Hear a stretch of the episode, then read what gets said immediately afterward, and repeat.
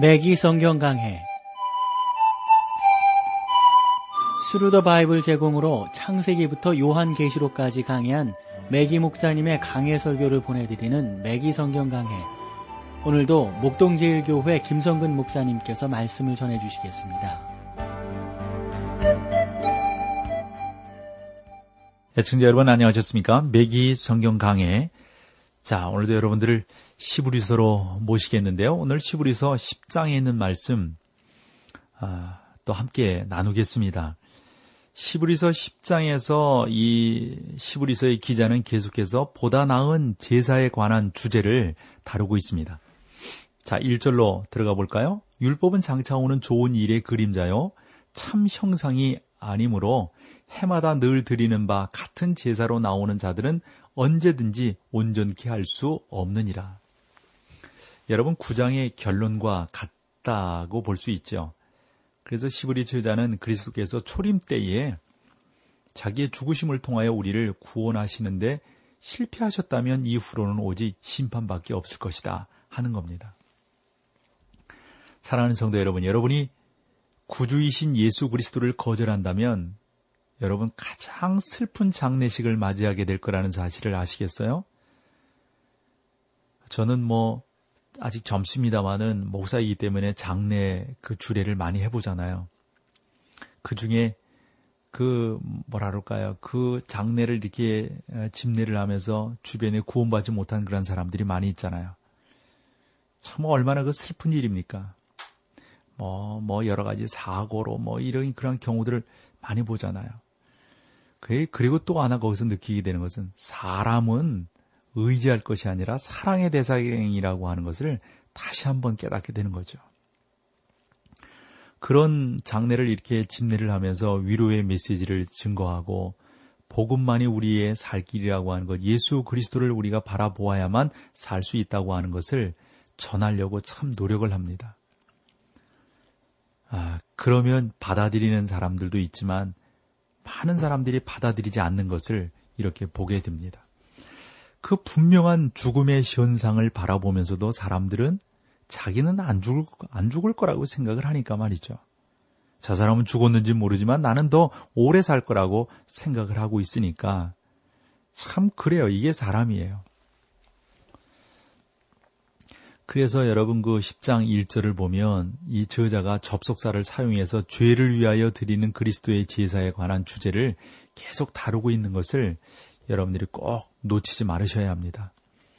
율법은 장차 오는 좋은 일의 그림자요 참 형상이 아니므로 그랬어요. 모세 율법은 이스라엘을 가르쳤던 하나의 모형으로 선한 목적을 위한 것이었음에는 틀림이 없습니다. 하나님께서 이스라엘에게 완전하게 가르치시기 위해서 이 모세의 율법을 통해서 보여주셨던 것이죠. 그리고 이제 어, 분명하게 예수님께서 이 땅에 오셨어요. 육신의 몸을 입고 이 땅에 오셨다고요. 누가복음 13장 34절에 보면 예루살렘아 예루살렘아 선지자들을 죽이고 내게 파송된 자들을 돌로 치는 자여 암탉이 제 새끼를 날개 아래 모음같이 내가 너희의 자녀를 모려한 일이 몇 번이냐? 그러나 너희가 원치 아니하였도다. 사랑하는 성도 여러분, 여러분이 하나님의 심판이 참으로 엄중하다는 사실을 여러분이 깨닫지 못한다면 예루살렘에 가서 그 거리들을 여러분들이 한번 건의로 보실 수 있으면 좋을 것 같아요. 예수님이 다니셨던 그 지역을 말이죠. 무너지고 황폐해져 있잖아요. 왜 그렇습니까? 그 도시가 심판을 받았기 때문에 아닌가요? 주님께서 몇 번이나 자기의 택한 백성들을 품 안에 모으려고 하셨는지 주님께서는 그들에게 구약의 성막 의식에 대하여 분명하게 가르쳐 주셨습니다. 아, 이 메기 목사님은 이제 고향이 이제 독일 쪽인데 독일에서 아, 당신의 그 조상들이 지금까지 살아왔던 그 어둠과 또 지금의 빛을 이렇게 대주해 보셨다는 거예요. 그 당시 그들은 이제 하나님을 안 믿었다는 거죠. 그리고 또 스코틀랜드, 스코틀랜드에 살고 있는 또 미기 목사님의 그 조상들이 있는데 더럽고 이런 분들은 나름대로 그 부정을 했다는 겁니다. 그러나 그 가운데 복음이 들어가자 감사하게도 예수 그리스도를 믿게 되었고 그 가운데서 이 매기 목사님의 아버지가 이제 경건한 할아버지를 통해서 태어나게 됐다는 겁니다. 그리고 복음이 증거되고 지금 당신도 예수 그리스도 안에서 살게 되고 그 가운데서 평안과 안식과 참된 소망을 가지고 살게 되었다 하는 것이죠. 이스라엘 민족에게는 구약이라고 하는 아주 기초적인 그림책이 있었습니다. 이것은 또한 많은 사람들이 구약의 의미를 놓치는 이유이기도 합니다. 신학자들이 구약의 구약을 대할 때 거기에 심오한 의미를 찾아내려고 참 노력을 많이 했습니다. 구약은 하나님께서 우리 모든 어린 자녀들에게 우리를 위하여 하나님이 친히 이 땅에 오셔서 죽으셨다고 하는 사실을 보여주는 아주 단순한 그림책입니다. 여러분 구약은 아주 단순한 책이라고 생각하시면 됩니다. 그 가운데서 예수 그리스도를 끄집어내면 되는 겁니다. 율법은 성막과 제사와 관계가 있다는 사실을 우리가 다 알잖아요. 여러분이 하나님의 계명을 하나님의 의식적인 율법과 분류할 수 있다고 생각하는 것, 그것은 잘못된 일이잖아요. 여러분이 율법의 체계로 돌아가서 십계명 아래 있기 원한다면 이건 여러분 얼마나 우리가 잘못된 생각을 하고 있는지 아시겠어요? 왜냐면요, 여러분들에게는 그 짐승들이 필요하지 않기 때문입니다. 예수님이 다 하셨는데, 일을 다 끝내셨는데, 지금 옛날로 돌아가려고 하면, 지금 디지털 시대인데요, 아나로그 시대로 복귀하려고 하는 것과 같잖아요. 편리한 것들을 다그 누리고 있으면서 옛날에 그 막 힘들고 뭐 불 떼고 살고 말이죠. 물 길어 먹고 막 이러고 사는 것을 좋아하며 찾아가려고 하는 것은 그좀 이상하지 않나요? 예수님이 그 모든 것들을 완전히 해결하셨습니다. 10장 2절을 봐보세요. 그렇지 아니하면 섬기는 자들이 단번에 정결케 되어 다시 죄를 깨닫는 일이 없으리니 어찌 드리는 일을 그치지 아니하였으리요. 어찌 드리는 일을 그치지 아니하였으리요. 그들이 드리는 제사가 그들의 죄책을 없앨 수 있었다면 한 번의 제사로 충분하다 하는 겁니다.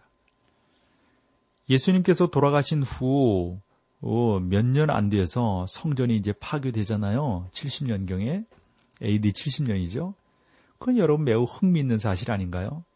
이스라엘은 또 하나의 성전을 세울 만한 능력이 없었습니다. 그들은 단지 전시를 위하여 뭐랄까요? 뭐 그런 뭐 호텔에 그 성전을 이렇게 뭐 만들어 놓고 뭐 이런 축소판 성전들을 많이 가지고 있었다고 그래요. 이제 이스라엘 사람들이 세계 각지에 흩어져 살면서 그런데 여러분 이제 그럴 필요가 없는데 왜 그러느냐 하는 겁니다.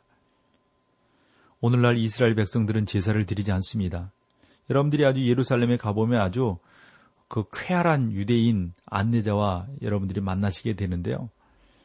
아, 뭐 그런 사람들 이렇게 이야기를 해보면요. 나름대로 의미가 있습니다. 한 사람을 아는데 그 양반은 그 음, 어머니 아버지가 또 형제들이 러시아에서 살다가 다 죽었다는 거예요. 그리고 이제 자기는 이제 러시아에서 이쪽으로 나와서 어, 예루살렘으로 이제 이스라엘이 그 광복하면서 어, 러시아 쪽에 있던 사람들 또 중앙아시아 쪽에 있던 그 또 미국 쪽에 있던 뭐 유럽 쪽에 있던 이러한 유태인들이 많이 그 이스라엘로 들어와서 이렇게 살게 되잖아요. 그런 사람들이 이스라엘로 들어와서 나름대로 성전을 짓지 않았다 하는 겁니다. 정결케 하는 것을 다시금 할 필요가 없다는 겁니다. 유대인들도 예수 그리스도를 아는 사람들은 그런 일을 안 한다 하는 것이죠. 3절로 가보세요. 그러나 이 제사들은 해마다 죄를 생각하게 하는 것이, 것이었으나, 그랬어요. 에, 그러므로 그 제사들이 하는 역할은 어, 제사 제도가 아니라는 사실을 이스라엘 백성들에게 깨우쳐 주고요. 그 제사 제도로 다시 돌아와 매일 되풀이할 필요가 없다는 사실을 잘 말을 해주고 있습니다. 제사는 여러분 헬라어로 아른거리는 겉모양이란 뜻을 가졌다는 거 아시겠어요? 그 스키안이라고 하는 단어가 쓰였는데 그림자에 불과한 뭐 이런 의미를 갖고 있대요. 제사라고 하는 것은. 그러므로 옛 제사는 실제가 아니라 그림자일 뿐입니다. 지금 매기 성경 강의를 애청하시는 성도 여러분들이 그림자, 그건 필요 없잖아요. 충분하지 않단 말이죠. 여러분 그림자만 있는 집에서 살 수 있어요? 없잖아요. 실제 집에서 살 수 있죠. 그 제사가 완전한 것이 아니라 온전치 못하다니까요. 예수 그리스도 그분만이 완전하다니까요. 실체가 아닌 것은 매년 해야 됩니다. 그러나 예수 그리스도께서 하신 것은 한 번에 딱 끝낸 것이기 때문에 그럴 필요가 없다는 거죠. 예수님이 골고다 산상에서 그리 말씀하셨어요. 다 이루었다. 다 이루었다. 라고 어, 부르짖으셨습니다. 사랑하는 성도 여러분, 그때까지 아, 그 하나님께서 그 모든 것들을 다 예비하셨다가 한 번에 딱 이루어 놓으신 줄로 믿습니다. 자, 여기서 우리 찬송 함께 하시고 찬송 후에 계속해서 말씀으로 여러분들을 만나 뵙겠습니다.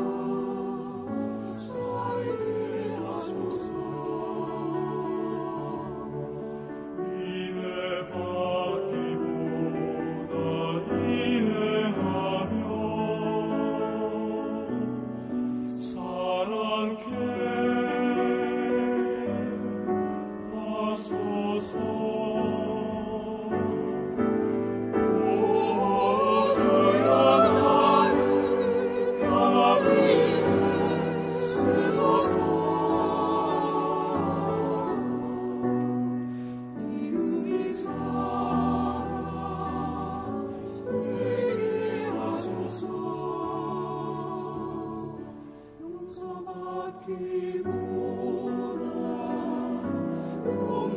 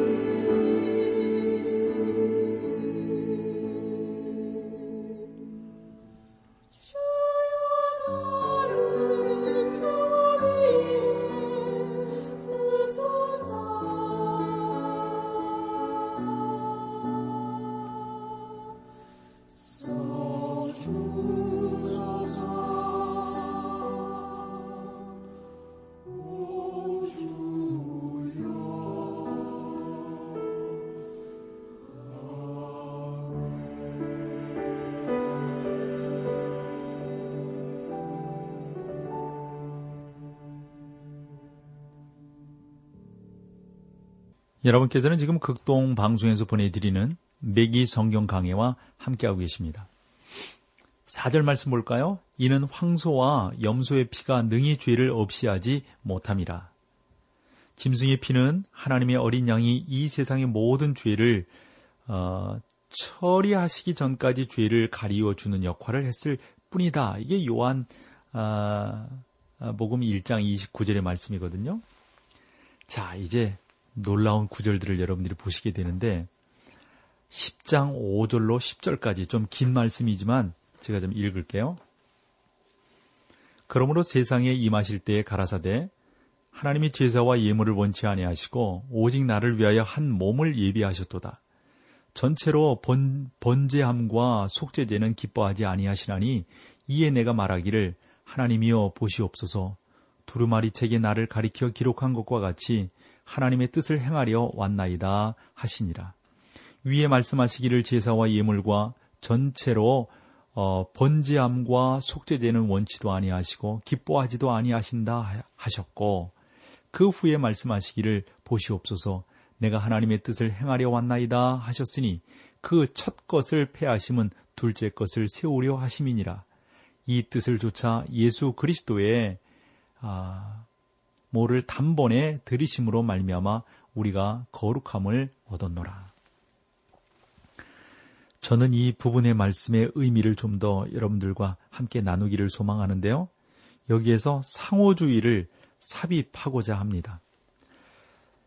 어, 출애굽기로 돌아가서 19장을 보시면 그 모세 율법을 주기 위한 준비 단계가 나타나고 있고요. 20장에 가서 십계명이 나오고 있거든요. 그 위에 하나님께서는 제사 제도를 통해서 은혜의 방편을 마련해 주셨어요.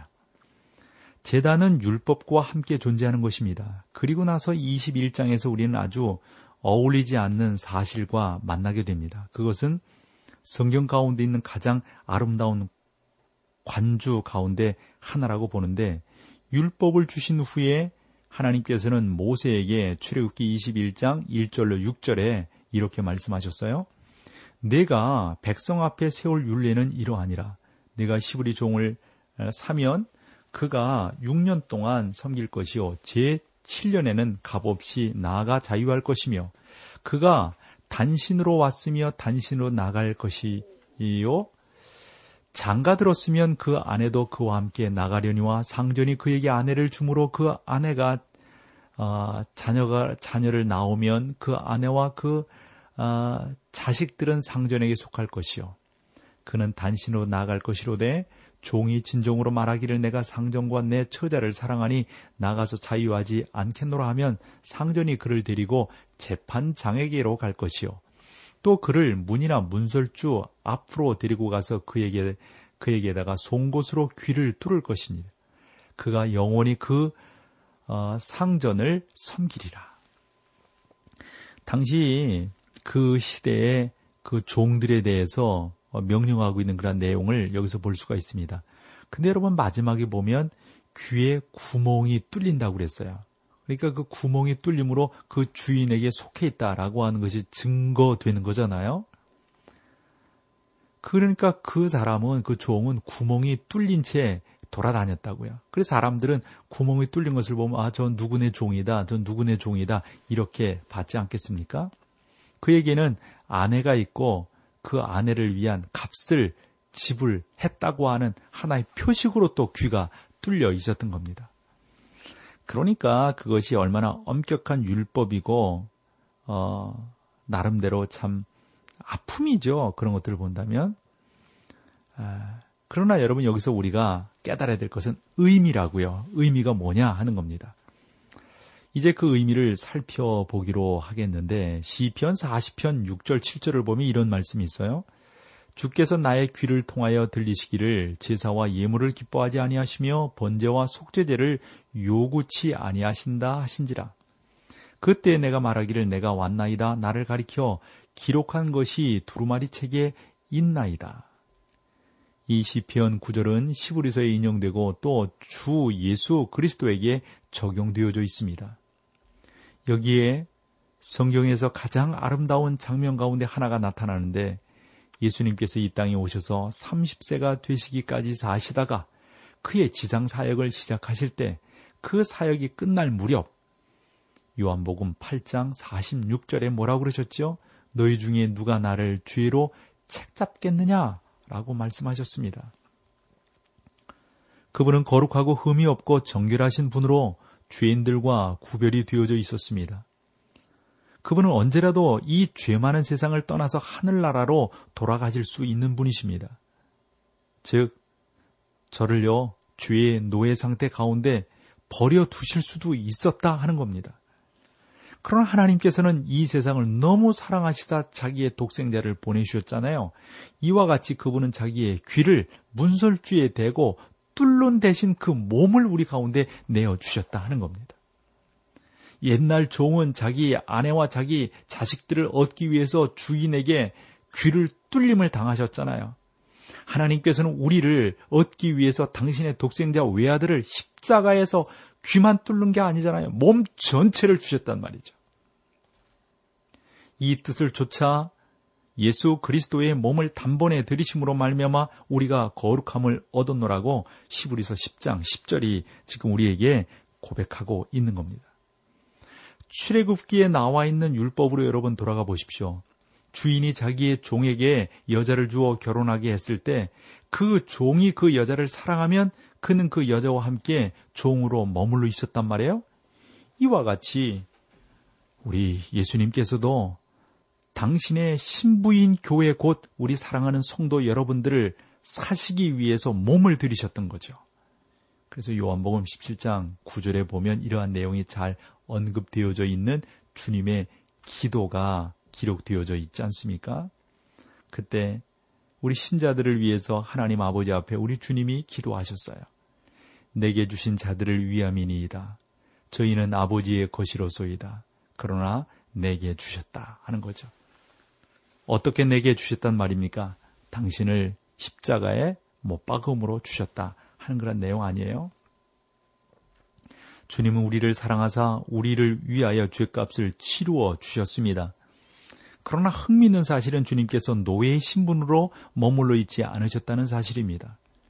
그분은 지극히 높으신 자의 우편으로 돌아가셔서 언젠가 죄의 노예 상태에 있는 우리들을 그분께 데려가기 위해서 오신 겁니다. 오직 주님만이 그렇게 하실 수 있습니다. 얼마나 놀라운 일입니까? 찬송가에 보면 그, 아, 그 세일, 세이실 알렉산더라고 하는 사람이 저 멀리 푸른 언덕에라고 하는 그 찬송 음, 시를 썼잖아요. 저 멀리 푸른 언덕에 그 십자가 위에 주 예수 나를 위하여 못 박혀 죽었네. 그 흘린 보배 피로써 날 속량했으니 저 하늘 문을 여시고 날 인도하시리. 아, 이제 여러분들에게 그 11절 말씀을 읽어드리겠는데요. 그 11절 말씀을 보면 예수님께서 얼마나 아름다운 모습이셨는지를 이 시브리 제자가 잘 묘사하고 있어요. 10장 11절입니다. 제사장마다 매일 서서 섬기며 자주 같은 제사를 드리되 이 제사는 언제든지 죄를 없게 하지 못하거니와 제사는 오직 죄를 가리울 수 있는 속죄일 뿐 죄를 없애지는 못했다 하는 거죠. 제사는 사람들이 죄인이라는 사실을 상겨줄 뿐 죄의 문제는 해결해 주지 못했어요. 그런데 12절 오직 그리스도는 죄를 위하여 한 영원한 제사를 드리고 하나님 우리 편에 우편에 앉으사 그랬어요. 왜 그렇게 앉으셨습니까? 피곤해서 앉으셨어요? 아니죠. 아무것도 하기가 싫으셔서 앉아 계신 건가요? 아닙니다. 예수님께서 앉아 계신 것은 그분의 사역이 끝났음을 상징해주고 그분이 승귀하셨음을 모든 것들을 다 마쳤음을 우리 가운데 잘 보여주고 있는 겁니다. 죄를 위하여 한 영원한 제사를 드리고 어, 영원한 제사가 뭐예요? 십자가에서 행하신 일 아니시겠어요? 이 놀라운 은혜가 저와 여러분 가운데 있는 줄로 믿습니다. 오늘 여기서 마칠게요. 함께 해주셔서 고맙습니다. 맥기 성경 강해 지금까지 Thru the Bible 제공으로 창세기부터 요한계시록까지 강해한 매기 목사님의 강해 설교를 목동제일교회 김성근 목사님께서 전해주셨습니다. 이 시간 방송 들으시고 청취 소감을 보내주신 분께는 나침반 출판사에서 신앙서적을 보내드립니다. 청취 소감을 남겨주실 분들은 극동방송 홈페이지에 매기 성경 강해로 들어오셔서 사연을 남겨주시거나 문자로 참여하실 분들은 한 통에 50원의 유료 문자 샵 1069, 샵 1069번으로 보내주시기 바랍니다. 매기 성경 강해 오늘 순서를 마칩니다.